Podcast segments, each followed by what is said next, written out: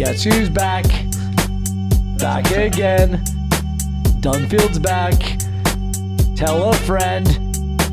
Dunfield's back. Dunfield's back. This is Come On You Reds. Gareth Wheeler alongside the returning Terry Dunfield. Jerome and I been holding down the fort without you. Welcome back to the fray, my friends.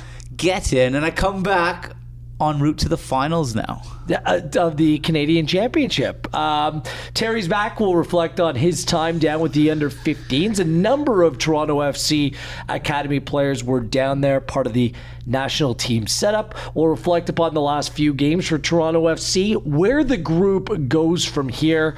We'll look ahead to this Saturday's massive tilt Trillium Cup, is it a thing? It doesn't matter because it's all about the table this weekend. Columbus Crew, Toronto FC in the capital of Ohio. Uh, good to see you. Like I said, Terry, you can get at us anytime at Gareth Wheeler at Terry underscore Dunfield.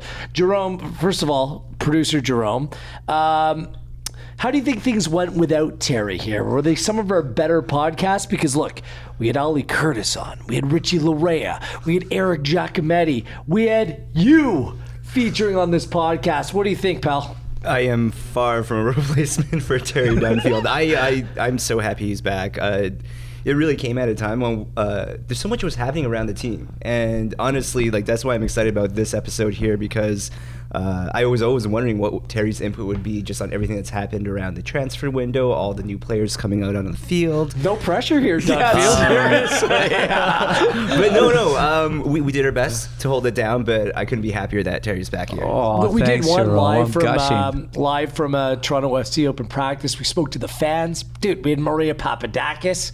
We we filled a lot of airtime. We need a full team to fill one Yes. like I'm pair of back on- shoes for Terry Dunfield. I feel like Yeah. I'm back on trial. not the even, standard not has even. been the, the standard has been raised. That's what it's about. nice. back, Well done, guys. Uh, before we dig in, want to, want to share what you've been up to, why you were away, and why you have that great tan that you have going on right now. Yeah. By the way, Florida in July and August is not nice. It was so hot. It was close to 40, humid, gross, uh, tough training conditions for the boys. But uh, it was awesome as part of the Canadian under 15 setup. I Hold on, can I, can I hit, hit pause because we need the Terry Dunfield Academy update. Okay, now you can go. I can go now. I guess it Okay, counts as an Academy update. I hope the kettle's already on. Settle in. so uh, yeah, I was the one of the coaches on the staff, which was great. There's a coach from Montreal as well, the under 17 coach.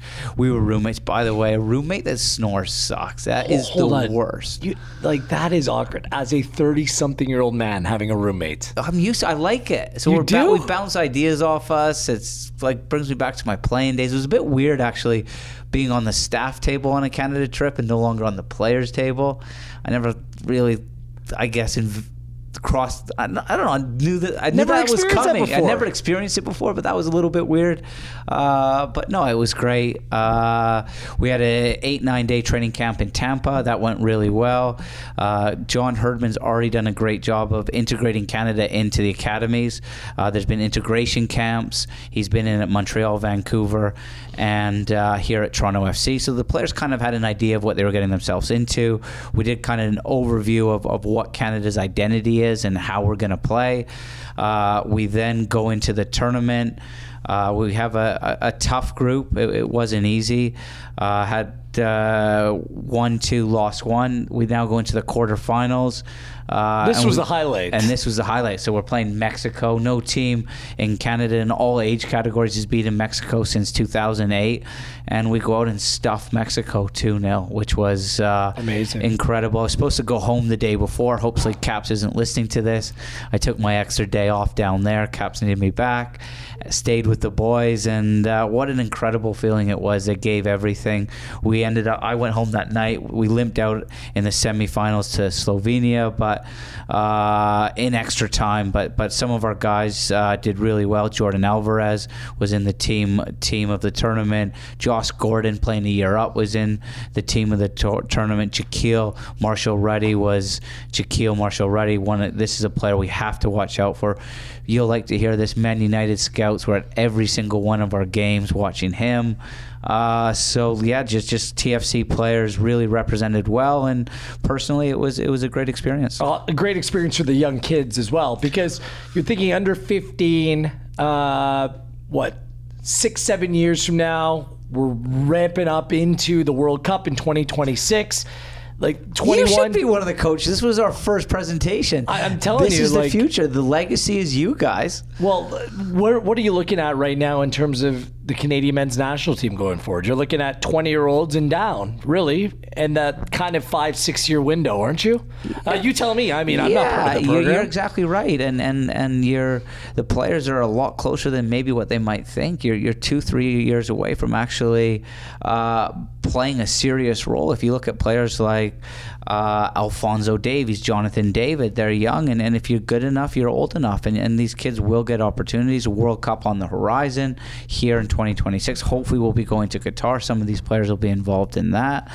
Uh, so so there's and, and I think for this was the first full camp for this age group, so it was important that these players had a nice feeling uh, and, also a belief factor too. Now that we've gone out and beaten Mexico, I, I think when we face Mexico in Gold When we face them in qualifying, you know, it, there's not going to be that fear factor anymore because we've we've we've handed beatdowns to them in the GA Cup at the under 15 age group here at TFC, and now we've gone and beat them on the national stage. Being a teenager and playing at the senior level, it's it's not a rarity anymore. No. It happens. Like just Phil Foden, Mason Greenwood, 17 years old, you know, stepping up for Manchester United. Like you see this around world football. You see it a little bit in MLS as well. And that's why, and while you were gone, Ali Curtis joined me on this podcast, and he said before February, he wants to hand two to three, two or three other players uh, a homegrown homegrown contract coming through the TFC Academy. So we've already seen one in Jacob Shaffelburg this year. We saw Noble Okello feature and do very well last night. These are teenagers, right? And and th- th- this is kind of modern day football where young players. I like what you said. If if you're good enough, you're old enough.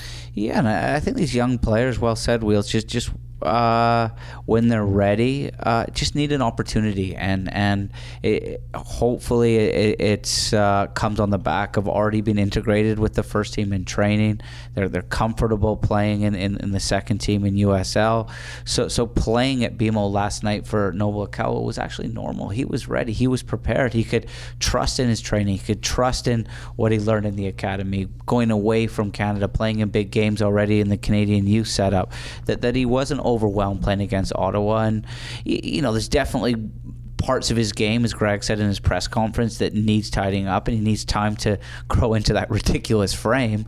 Uh, but but I, I think that this will be part of Toronto FC's identity and the vision uh, for, for the near future is to see more academy graduates come through. So let me ask you this before we move on: How do you deal with, as a coach? Um, kind of the desire to win in that moment, as well as keeping the long view in mind, and that is developing these players and giving them the experience. Yeah, that's a tough one. I I, I think timing is important. I, I think throwing in uh, a whole bunch of, of young players that, that in the deep end, we saw that a little bit last year. Houston away comes to mind. I, I, I think the context of, of the game or or the tournament or, or whatever competition it needs to be right. I, I don't think you can. It happens overnight. I, I think it takes time. But when players are, are, are ready, it's sometimes to see a group of players actually come through, which we saw at Man United all those years ago. Um, I, I, I think you'll start to see the fruits of TFC's academy in the next two, three years. But I think you need to really look at each case individually. Every every player is an individual. Every person is completely different, and each player's pathway is a little bit different. I don't think you can throw a blanket over everyone and say, "Yeah, this is the your pathway to the first team," and it might mean loan spells. It might mean a little bit more time at USL. It might be, okay, Noble, here's a taste of what it's like playing for the first team. Okay, take a step back, use that as motivation to get back here again. And so when you do come back, you're ready to stay. So, so I think you need to look at each player individually. Uh, well done. Uh, Canada fell to under 15s, fell to Slovenia Slovenia. Yeah. I know them for their goalkeepers like Jan Oblak and Good show, yeah. Yeah. Uh, I, I, we, they did us in the they did us in the group stages with two set piece goals. Uh, they're like Iceland. They're two blocks of four. Their wingers press outside to in. They look to counter. It's like playing a bunch of Ivan Dragos. I must break you. They- Ragnars. they- yeah, these guys were these guys were beasts. I think some of them had kids. Like they were. They, It is so funny. Like growing up, I remember playing in USA Cups when I was like 13, 14, 15. And there was like kids with full beards who were just massive who I was playing against. I was like, there's no way we're the same age. No, No I remember chance. the under twenty World Cup. Funny story with Canada. We uh, we had a tough group. We had Brazil and Germany in our group, and this is like the days of like Adriano. He just went to Inter Mm. Milan for six million. Our center back just won a drinking contest at university. Like, what chance do we have? So- Which is equally impressive. yeah, was at Fairfield. So uh, anyway, our one game where we've got a chance is against Iraq. We're thinking, right, we got these opening game. We'll do, we'll, you know, we'll do Iraq today. So we look at their team sheet handed in. Every single player was born January first, nineteen eighty one. what? I'm like, are you kidding me? How can they even keep the straight uh, keep a straight face filling that out? Seriously, That's ridiculous. It's like Ali Adnan, isn't he? Twenty five, and he's Oh. under FIFA investigation. going it's like the in basketball greg oden was like the, the one he was like 20 going on uh, going on 40 at the ohio Do state you remember the boy at Lazio was 44 that signed for their youth team a couple years Oh, ago? yeah, that was yeah. ridiculous. There's been plenty of conversations about multiple players to do with age One moment, or what something cool, uh, just before we put a bow on it from the Canada the camp was uh, so my role. I was in charge of the backpack, and and that meant looking after the back four, the keeper, and they call it the number four, which is number six, the Michael Bradley Liam Mm-hmm. Fraser role. And uh, I'd never really worked like this before. There was the the head coach, the director overlooking everything, Eric Tenladi, who who did an exceptional job. Spent some time at Hyde Park. Was a young Spanish coach. He's only 38 years at Espanol. Really, really good coach. And then the impact coach looked after the front pack. But as part of the backpack, it was almost like NFL style in that we were like, if we don't concede, we're a tight team. We do our job. Uh, we'll give these front players an opportunity, a little bit like the offense in NFL, to go and put points on the board. And it was kind of cool. So during training, I'd hone in only on the backpack. During games, I'm focusing on the details of that. And it was like, boys, we do our job. We do not concede. We're tough on set pieces. We're going to have a chance. And and how the group sort of came together and almost had that old school mentality, which we've a little bit lost a little bit with defenders of defending first. A lot of defenders now want to be John Stones and just play sexy football and break lines. And uh, we, we kind of took a step back and, and and really just defended, and, and, that was kind of a, a cool way to to kind Don't of you, handle the don't group. you like big picture? Don't you think that's the kind of the next evolution? Like the game continues to change, but now with teams playing so many different attacking formations, basically five or six players that just go out there and attack. Do you think that the world will kind of revert back where the back four, the back five, the back six, whatever it is? Their job is simply to just get back to basics and defend now. I know you want those gallivanting runs and Yeah. strong guys going forward, but with with with so many wide players being used now in an attacking position, they're less needed that far up the pitch. They're almost like the second or third wave go, exactly. And and so I, this is going to make me throw up in my mouth. Danny Higginbotham, former Red, he he put, he put a good article. pundit as well. Yeah, he's good. Uh, not on your level, but he, he put on. yeah, all right, Thank Danny. Higginbotham. Uh, he, he put out a good piece in the Sun talking about exactly what you said about that the game is that quick. There's there's no longer box to box midfielders. You're literally an attacking midfielder or defending midfield, and the game that transition phase is so quick now that the game's almost played in two phases, and and that leads to. The, that maybe backpack from pack is potentially the future. Interesting. Uh, welcome back. Good stuff. Congrats to uh, all the kids. I guess they're kids involved. Kids compared to us uh, involved uh, from Toronto FC with the Canadian national team setup. Uh, let's go through the two games before I get some big picture thoughts because the transfer window came and went across Major League Soccer. Plenty has happened. Uh, we'll, we'll get some of your reaction to that. But two games over the course of the last week since the last pod, one including a 1 1 draw on Saturday with Orlando it was a disappointing night for me, um, Terry, because another night it's like it was like a game like so many that we've seen at BMO Field. Team come in, sit back, defend, score a goal on the counter attack completely against the run of play. There's frustration. You try to climb out of, out of a hole, but there's only so far that you can go in terms of mounting that comeback and inevitably you come away with a point instead of three on a night where really those are the games that you need to take three points from.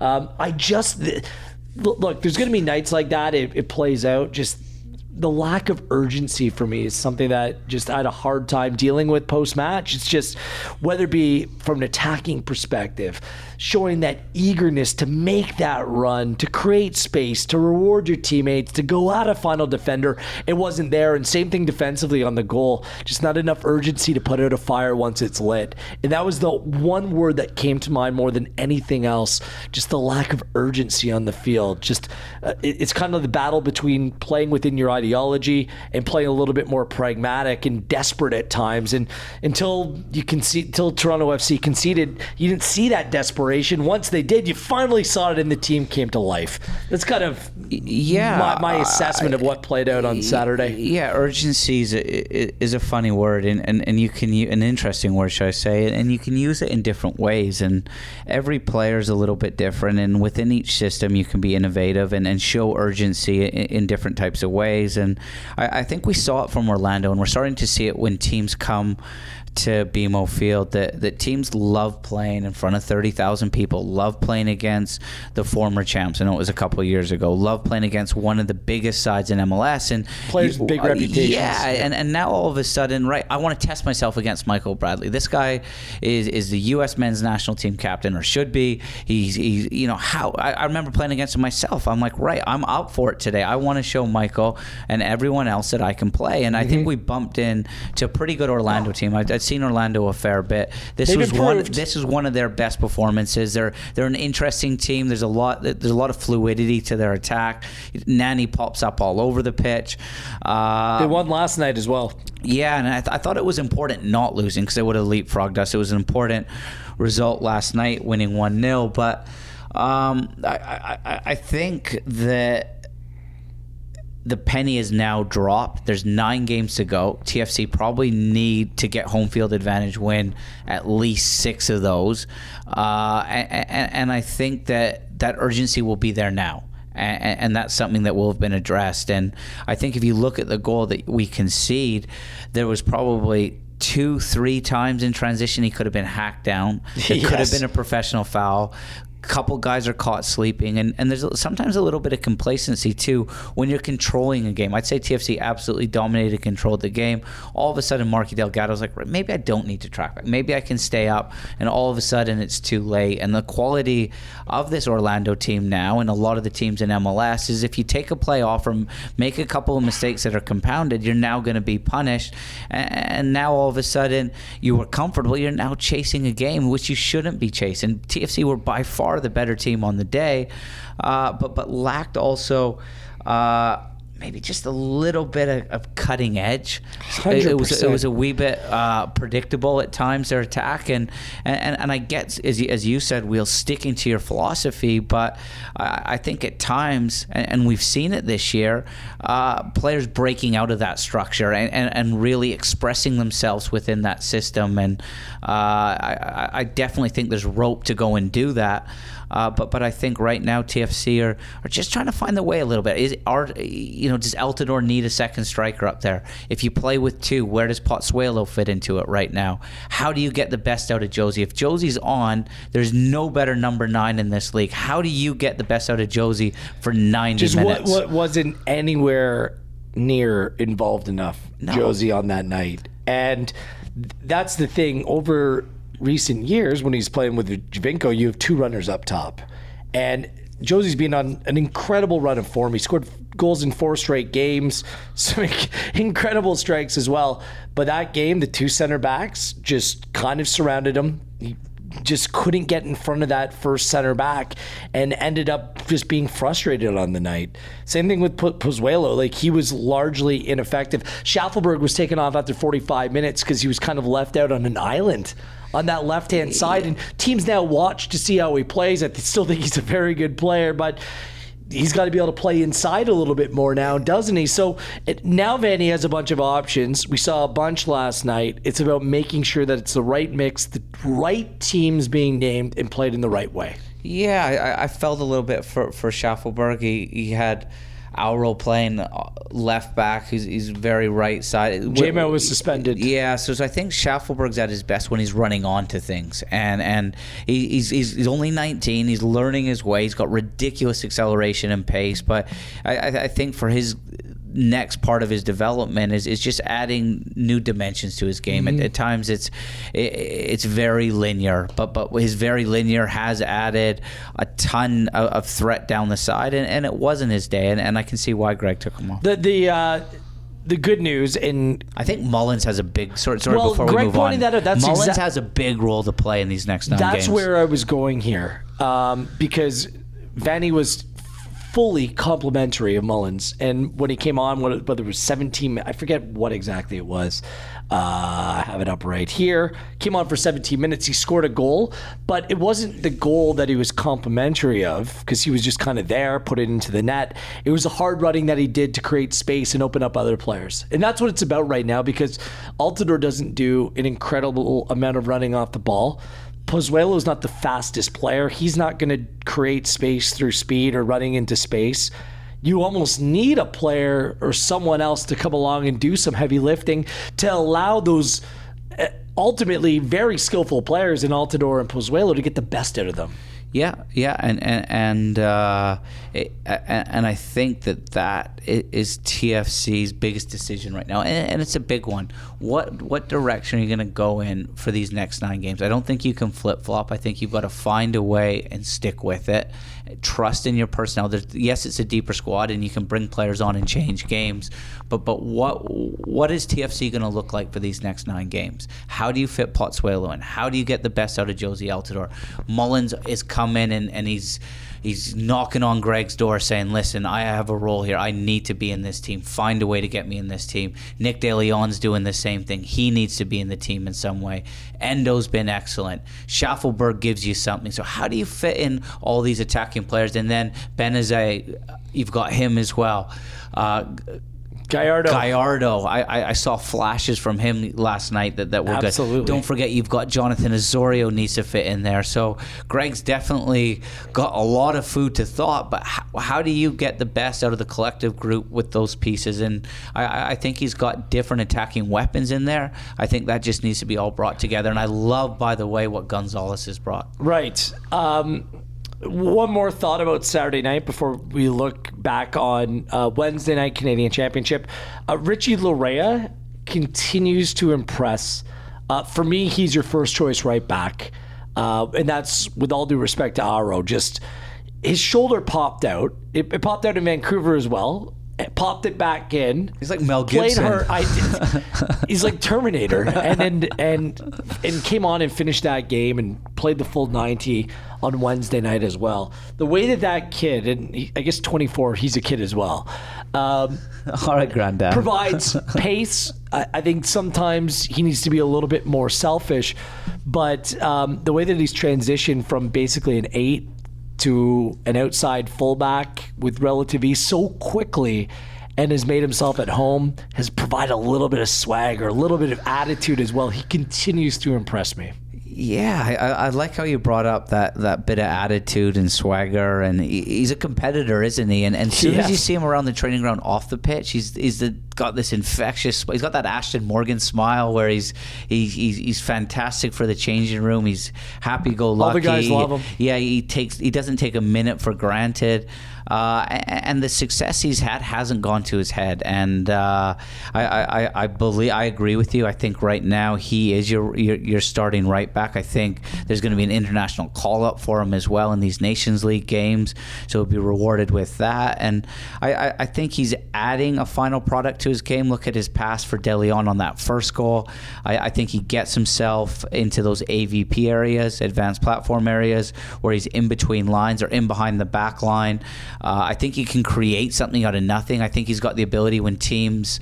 Uh, I remember listening to a Pep Guardiola confer- press conference when I was actually over in Manchester. T- uh, Man City were playing Newcastle, and he spoke about Sané and Sterling, why they're so important. Because a lot of the times teams will sit back against Man City, and it's a little bit similar at BMO to to when teams come here and play against TFC. And uh, and sometimes you need to create an overload by just going past a player. That's going to destabilize backlines. And and Richie Laryea can skip past a player, can skip past another one. Now all of a sudden, it's that decision making. Is it on to keep going and be selfish, like you say? Is it is it on to combine? Is it on to hang it up at the back post? And that'll come with time. It's the fact that he's getting into these positions is great. And, and I think on the defensive end, he's he's rarely been caught. I think he I think he's doing what's required on the other side of the ball. So uh, a one-one final on Saturday night. Being in BMO Field, it felt like a loss afterwards. That's why Wednesday night was so important. Get some good vibes back going.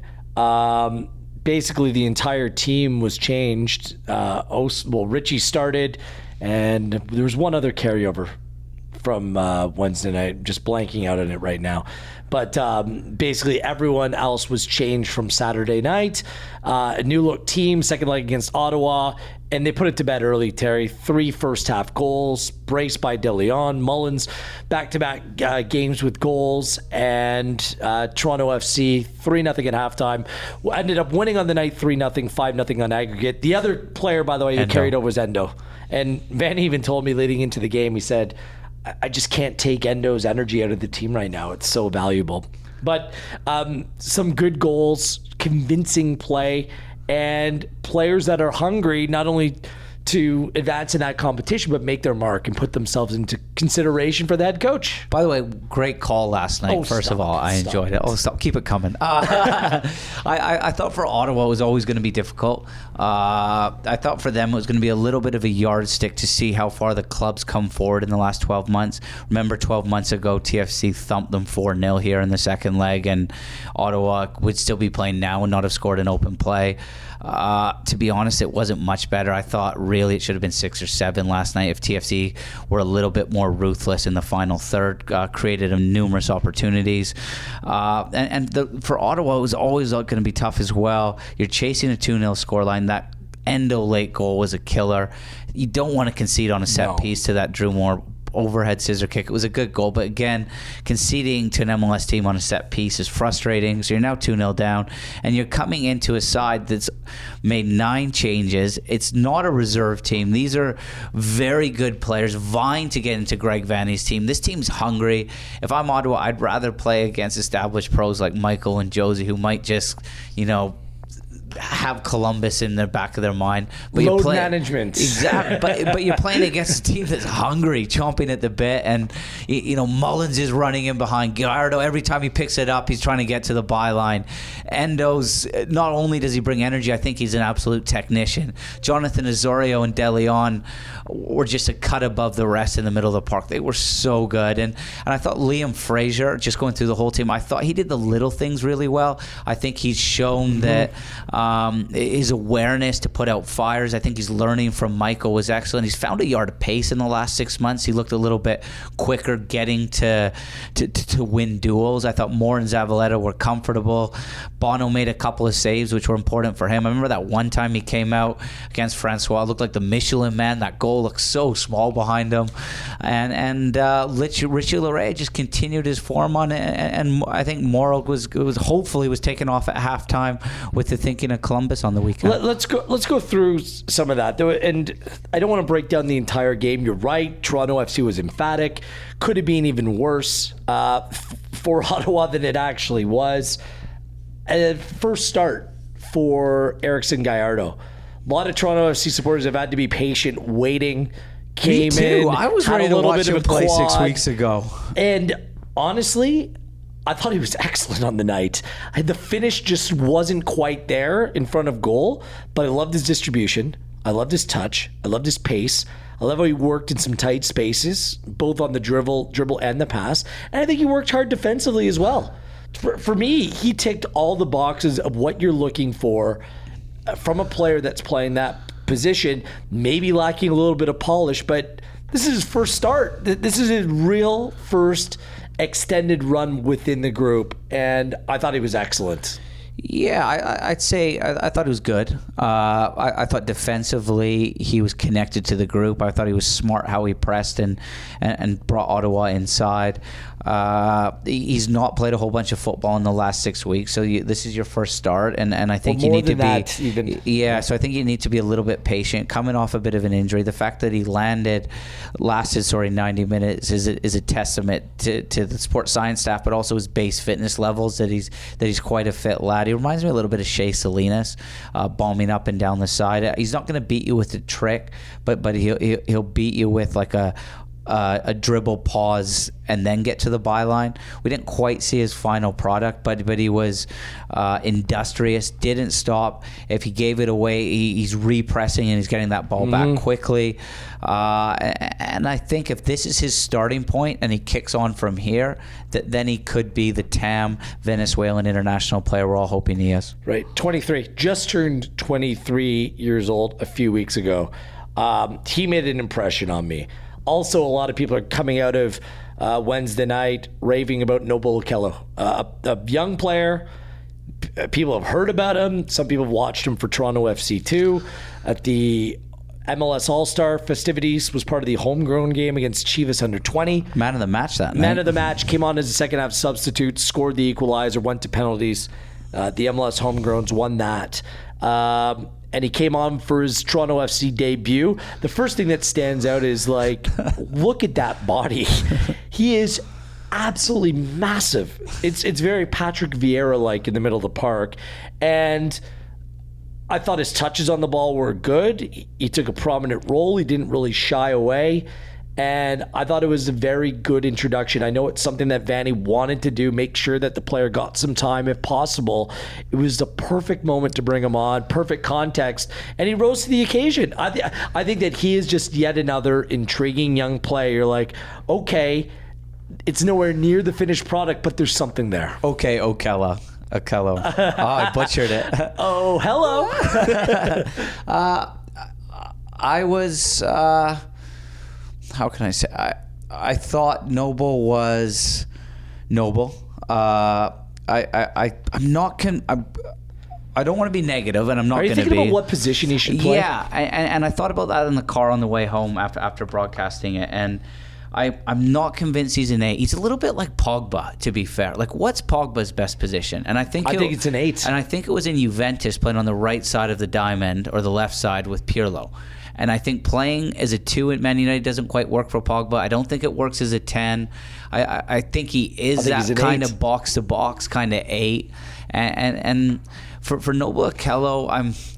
I, I think he's a similar type profile to, to, to Paul Pogba, and uh, I thought after five minutes of coming on, there was an aha moment where he's kind of went on a couple of runs, and he was like, "You know what? I belong out here. Couple good This is normal. Yeah. You know, I'm feeling good here." And then all of a sudden, once he had that aha moment, then a couple of his decision making, he, he should have shot when he passed, when he clipped it to the back post, or he should have dribbled with it when he tried to play an early ball in behind to, to might have been Endoh or Mullins, but he. Uh, but but there was there was definitely a presence on the field when he was out there. He didn't shy away from getting on it. Uh, I, I think no pun intended. His ceiling is very high. I, I still think he's I still think he's probably a couple years away from being a piece that you can go right. We can rely on him in MLS. I, I, I like Greg's analysis of him that as an eight, he could be the player that gets in at the back post and using his size. I think he needs to fill into his body uh, and, and just kind of, I think. Um, th- this was my analysis after the game was every player learns differently. Everyone has a different learning mm. style, and I think maybe for Noble, training with the first team and almost learning by experience in the right context, in the right game, is the right way. And and that's how I learned as a young pro. And I remember trying to turn in midfield once, and Paul Dickov, I don't know if you remember that mm-hmm. name, absolutely clattered me up forget a in the name air. like Dickov. and, and now all of a sudden, that was my moment to go. You know what? I might want to check my shoulder in midfield because if I don't see what's behind me, I'm going to get kicked up in the air. And I think just through experience and Noble playing a little bit more in the right times with his toolbox, technically he's very good. He's a great kid, and, and uh, I, I think he's got a great aptitude to, to, to continue learning. Um, that, that he could be uh, a very, very interesting player. And his profile, by the way, in Germany and France, we've had big offers already here at TFC that we've turned down. Yeah, no kidding. I, I look at that guy and I'm like, this could be a future stud, an absolute stud. This is why John Herdman brought him to Canadian men's national team camp. And then I know you don't want to fill his head full of hot air or anything like that, but he does have such an intriguing profile. What I want to see from him as he grows, and you and I got to see him a lot with TFC Yeah. too. When he played the six, he would sometimes kind of lose control of the game. You know, Michael plays that position, and he's a bulldog out there. And Michael get- Bradley at his best controls everything on the field. I think that that allowed him to hide at times. I think it's mentality. I think if he devel- develops a killer mentality, I don't know if that's something you can teach or whether that's something that just is, comes natural to some individual individuals and doesn't for others.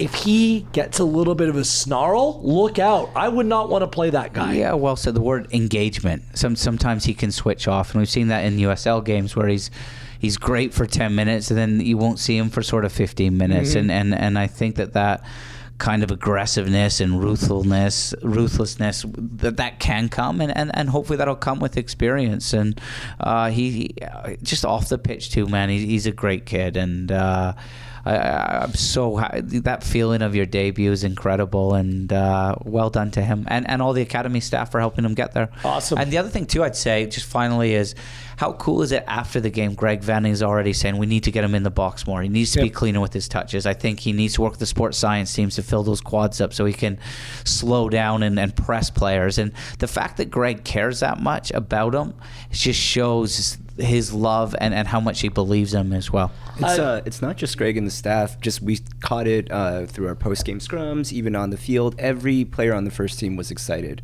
for him being out there. When uh, Awesome. Noble was doing his uh, post game scrum, uh, I don't think you could see it obviously because it's happening in the background. But I was there, smiling, just beaming with a smile, kind of waving at him, kind of trying to throw him off his game there. But uh, it's it's just a really good moment when you get to see that. You like to see those young players do that, and, and we- we've been fortunate enough to witness that. You know, quite often in recent years with young players coming through the team. Shaffelburg just a few months, just a few weeks ago. So uh, the other player I wanted to bring up is Alex Bono, another clean sheet, six on the season for Alex. And through this very difficult stretch where he's watched 16 straight MLS games from the bench, he's been a consummate professional. He's working hard, trying to improve, trying to get better, trying to stay sharp. So when his when his numbers called upon, he's ready to go. Um, it's just the nature of being a goalkeeper, right? And TFC happened to have two very good ones. I know that Quentin Westberg hasn't been coming away with clean sheets. I think if you go back and watch the tape, there's very few of those opportunities he could have done anything about. But Alex, another clean sheet, and Greg Vanney's going to continue to ride him through the final where they'll take on the Montreal Impact. Yeah, I hope Greg sticks with them, and, and I wouldn't be surprised Said he if, if he does, which is great. And I think he's Alex Bono's earned that opportunity, and and all Alex can do in this situation is is keep your head down, train like a beast every day, push Westberg as much as you can.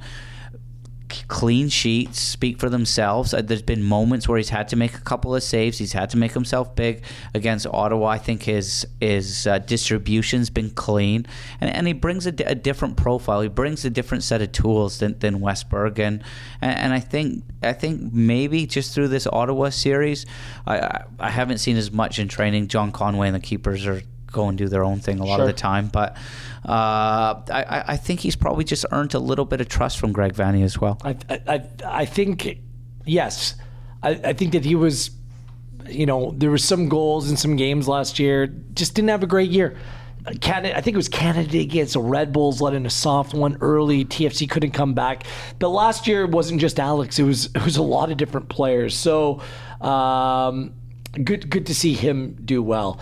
Um, the Montreal Impact went to Cavalry in Calgary. Really good story. I really loved um, the Canadian Premier League teams and what they added um, to the competition this year. I actually think there might have been a couple other Canadian Premier League teams that maybe could have done a better job than Ottawa in, in a series.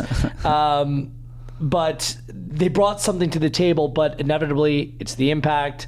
It's Toronto FC 401 Derby coming up in September. I believe it's the 18th and 25th, the two legs of the um, the Canadian Championship final, where it's not only about Canadian Championship bragging rights, TFC going for their fourth consecutive Voyageurs Cup, but it's also getting back into the CONCACAF Champions League, where next season Toronto FC are going to have something else to prove after what played out, you know, in the early stages against Independiente back February, which Yeah, was I- awful. I'm sure TFC has aspirations to be the first MLS team to go and win the CONCACAF Champions League, but not just getting ahead of yourselves. I, I, I think the rivalry's real. I think Montreal are still stinging probably from the Giovinco goal. Remember in the final in the Canadian Mm-hmm. Championships late on in injury time, the Benoit Rue Now, header in the scored that day, and he's back with the Tabla's impact now. back, Borjan's back, and so so what I like about the Derby too now is it's not just. I remember playing in it, and it was very blue collar, and it was great that the fans would come down, and I remember walking for a coffee, and it was Dunfield, you suck, and and the Montreal fans would come. It, it, it, this, it was. I'm like, sweet, he knows me, uh, but it was. it was but now I, I, I think there's there's there's the the definitely the the like fierceness of the derby aspect and the mentality of, of TFC getting one over Montreal and the city versus the city, but also the quality of the football on the pitch is getting better by the year as well. So I I can't wait for the final. A shout out to to Cavalry. I know they conceded an early set piece, but they had Montreal on the ropes a little bit. Montreal had to. They're gonna have a few sore bodies today defending some of those Pasquotti throws and corners and uh, and, and and Montreal put a shift in in Calgary, and you could hardly even see the game with the lights. The the pitch was so dark. so dark. Spruce Meadows. Yes. Um, look, no Piatti right now, and Diallo's a huge miss as well. He's gone to Diallo's miss- Yeah, he's gone. He's gone to. He's just transferred out. He's like Montreal's Van Dijk. Montreal a little bit like TFC are kind of like hanging in that playoff push as well. I think TFC's got a deeper squad where Montreal is going to have to play a similar team. So right now, the MLS standings entering the weekend, um, the Impact and Orlando and Toronto FC all on 33 points. The Impact, by virtue, I, I don't know why, to be honest, but MLS has them listed as seventh place in the conference. Orlando, then Toronto FC. Even though that TFC has a game in hand on both Montreal and Orlando. TFC will play the Montreal Impact at BMO Field coming up. Nine games to go. This is the problem, Terry. Only three of them are at home, including that one game against the Impact. Six of the games away from home. Starting this Saturday at Columbus against the crew. Hear me out here, okay? And this might sound absolutely crazy. Check me if you want. But I think playing away from home might actually suit Toronto FC. And this is why coming into BMO Field, these teams that have sat back against TFC, they've caused the Reds fits. Like honestly, TFC's had a very difficult time breaking teams down who sit back and just wholeheartedly defend in a much more open game when you know home sides typically are much more progressive. Will get out there and attack. I think TFC do much better against teams that actually come out and play them. What What are your thoughts on that? I think TFC have missed Victor Vasquez a little bit this year, No trying to break kidding. teams down. Uh, the other thing it does is it, it sets TFC up for a counterattack, where, where TFC are, you know, miss a little bit of athleticism. So there's some very quick teams in this league, and, and TFC have been exposed uh, to transition goals a little bit. But I, I- think TFC, and, and this has always been uh, part of Greg's ideology, whether they're playing home or away. Since he's been here for the the last four or five years, he's never changed that they they don't play for a point. That wherever they go, they're playing for three points. And I, I think once Greg settles on this is my core group of players, this is the system we're going to go with. I think that there's enough quality in this squad. This is one of the best squads in MLS that they can put together a run. And teams that put together a run at the end of the season, those are the dangerous teams come playoff time. But it's easier to say it than go out and do it. And these boys have to go out and do it. And I think they can set a, a marker against Tim Bezbatchenko's Columbus side that will set them up for the next eight games. If it doesn't go well in Columbus, Now all of a sudden, maybe it's a little bit squeaky bum time. A couple weeks ago, you would have thought this game guaranteed three points for Toronto FC. Seriously, the, the crew were down in the dumps. They were absolutely stinking. A Higuain out for the year, and all of a sudden they've turned things around. The last five games, away draw at Chicago, home win over the Impact, away win at the Red Bulls, pick up a draw against San Jose, a team that surprised some people this year. Then they followed that up with another draw against FC Cincinnati. So five games unbeaten. They're going to Columbus. Um, Pedro Santos is in form. He scored some great goals in recent weeks. Zardes is a threat.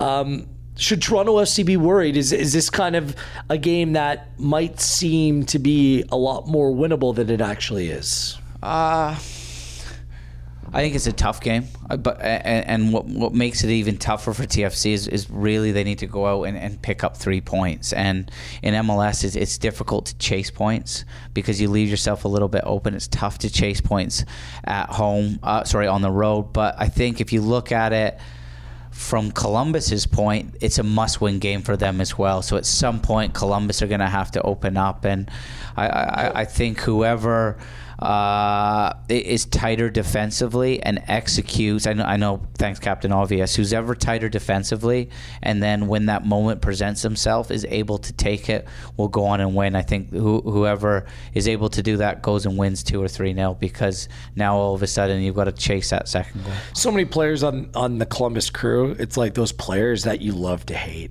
If you're a Toronto FC fan, David Accam's on the team. Trapp.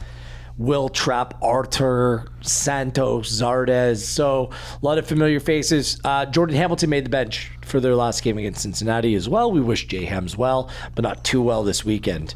Um, look, look, but th- th- this is this is the problem now with Toronto FC coughing away points. We wish him well, but not too well. Yeah, not not this week. Um, with like TFC coughing away some points in recent weeks, is that now all of a sudden it has a similar feel to last season, where you're like, yeah, TFC's in the mix. Yeah, TFC's in the mix. Yeah, they're they're right there, but there's simply no room for error. Th- th- This is the problem. Like they put pressure on themselves now, and this isn't just the games where TFC had players away at the Gold Cup and out through injury. It's in recent weeks where you know the games have ended up in draws instead of wins or losses instead of draws. This is where it kind of all starts to heap on top of you, and the pressure is on. Let's be honest here. Yeah, exactly. And and you almost need now, especially with the schedule finishing a little bit early and less breaks, you almost start to like, right, we need to hone in on that playoff mentality. Uh, coming into these games, and and we we can. It's almost time to play no mistake football. It- It's it's almost time to, that that when opportunities come, I just I just said it. We, we TFC have to take them.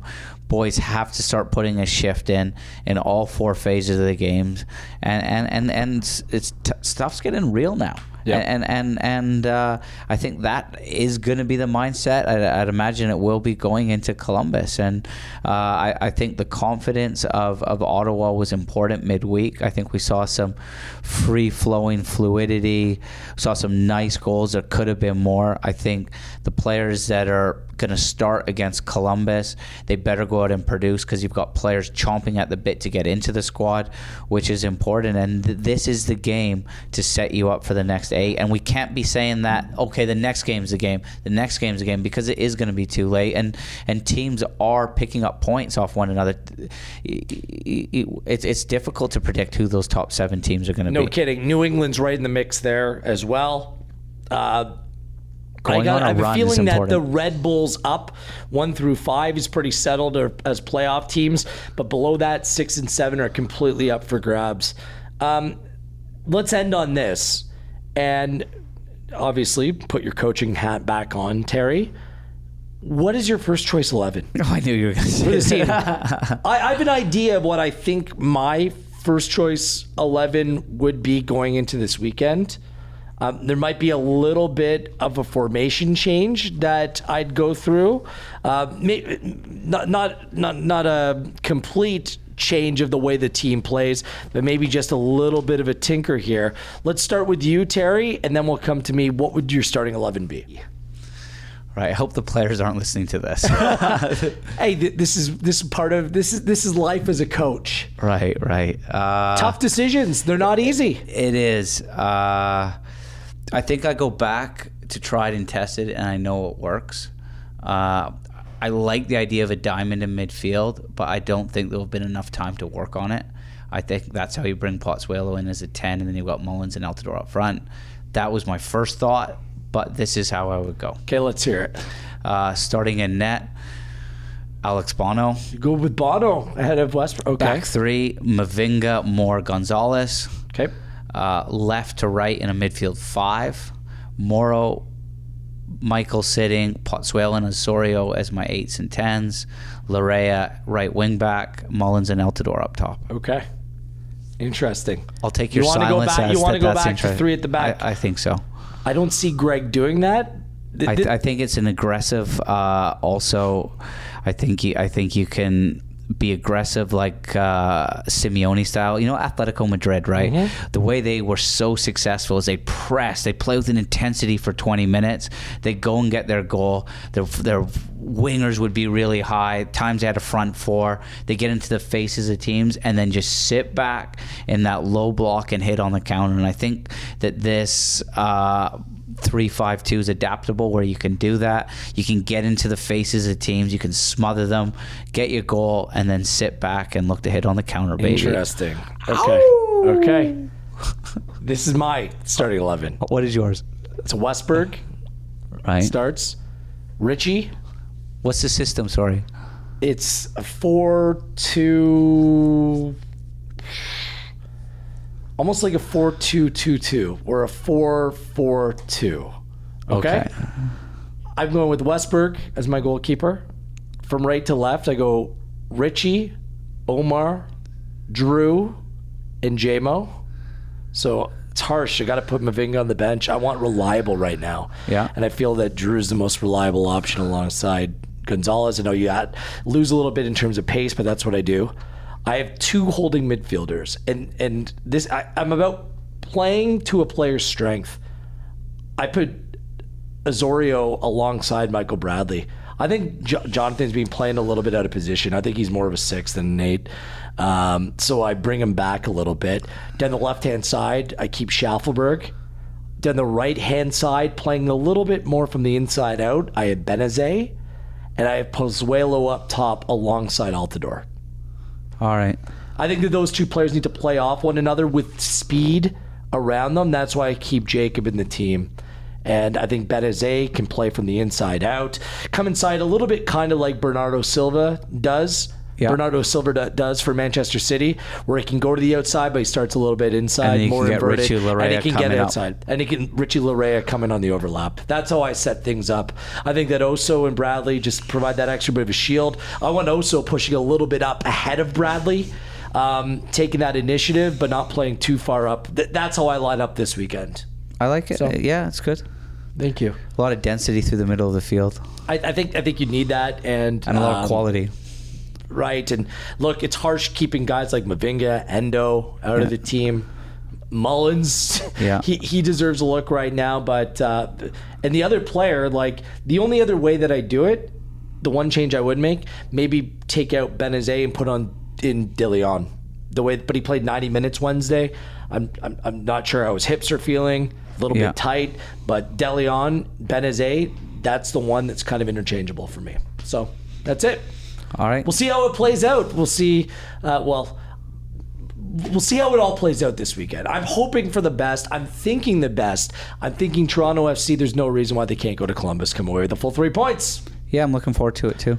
Good stuff, Dunfield. Good to have you back. How are you feeling? Feeling fresh? Yeah, good, good. The, my tan's kind of peeling off right now, but other than Use that, the sunscreen. All right. Uh, we'll recap it all next week. Maybe we'll get more into some bigger picture uh, topics surrounding MLS, the Campeones Cup one, this whatever. This is a massive game on Saturday. Yes. it really. I- That's I'm why not- it deserved a little bit more of I, a I focus. think so.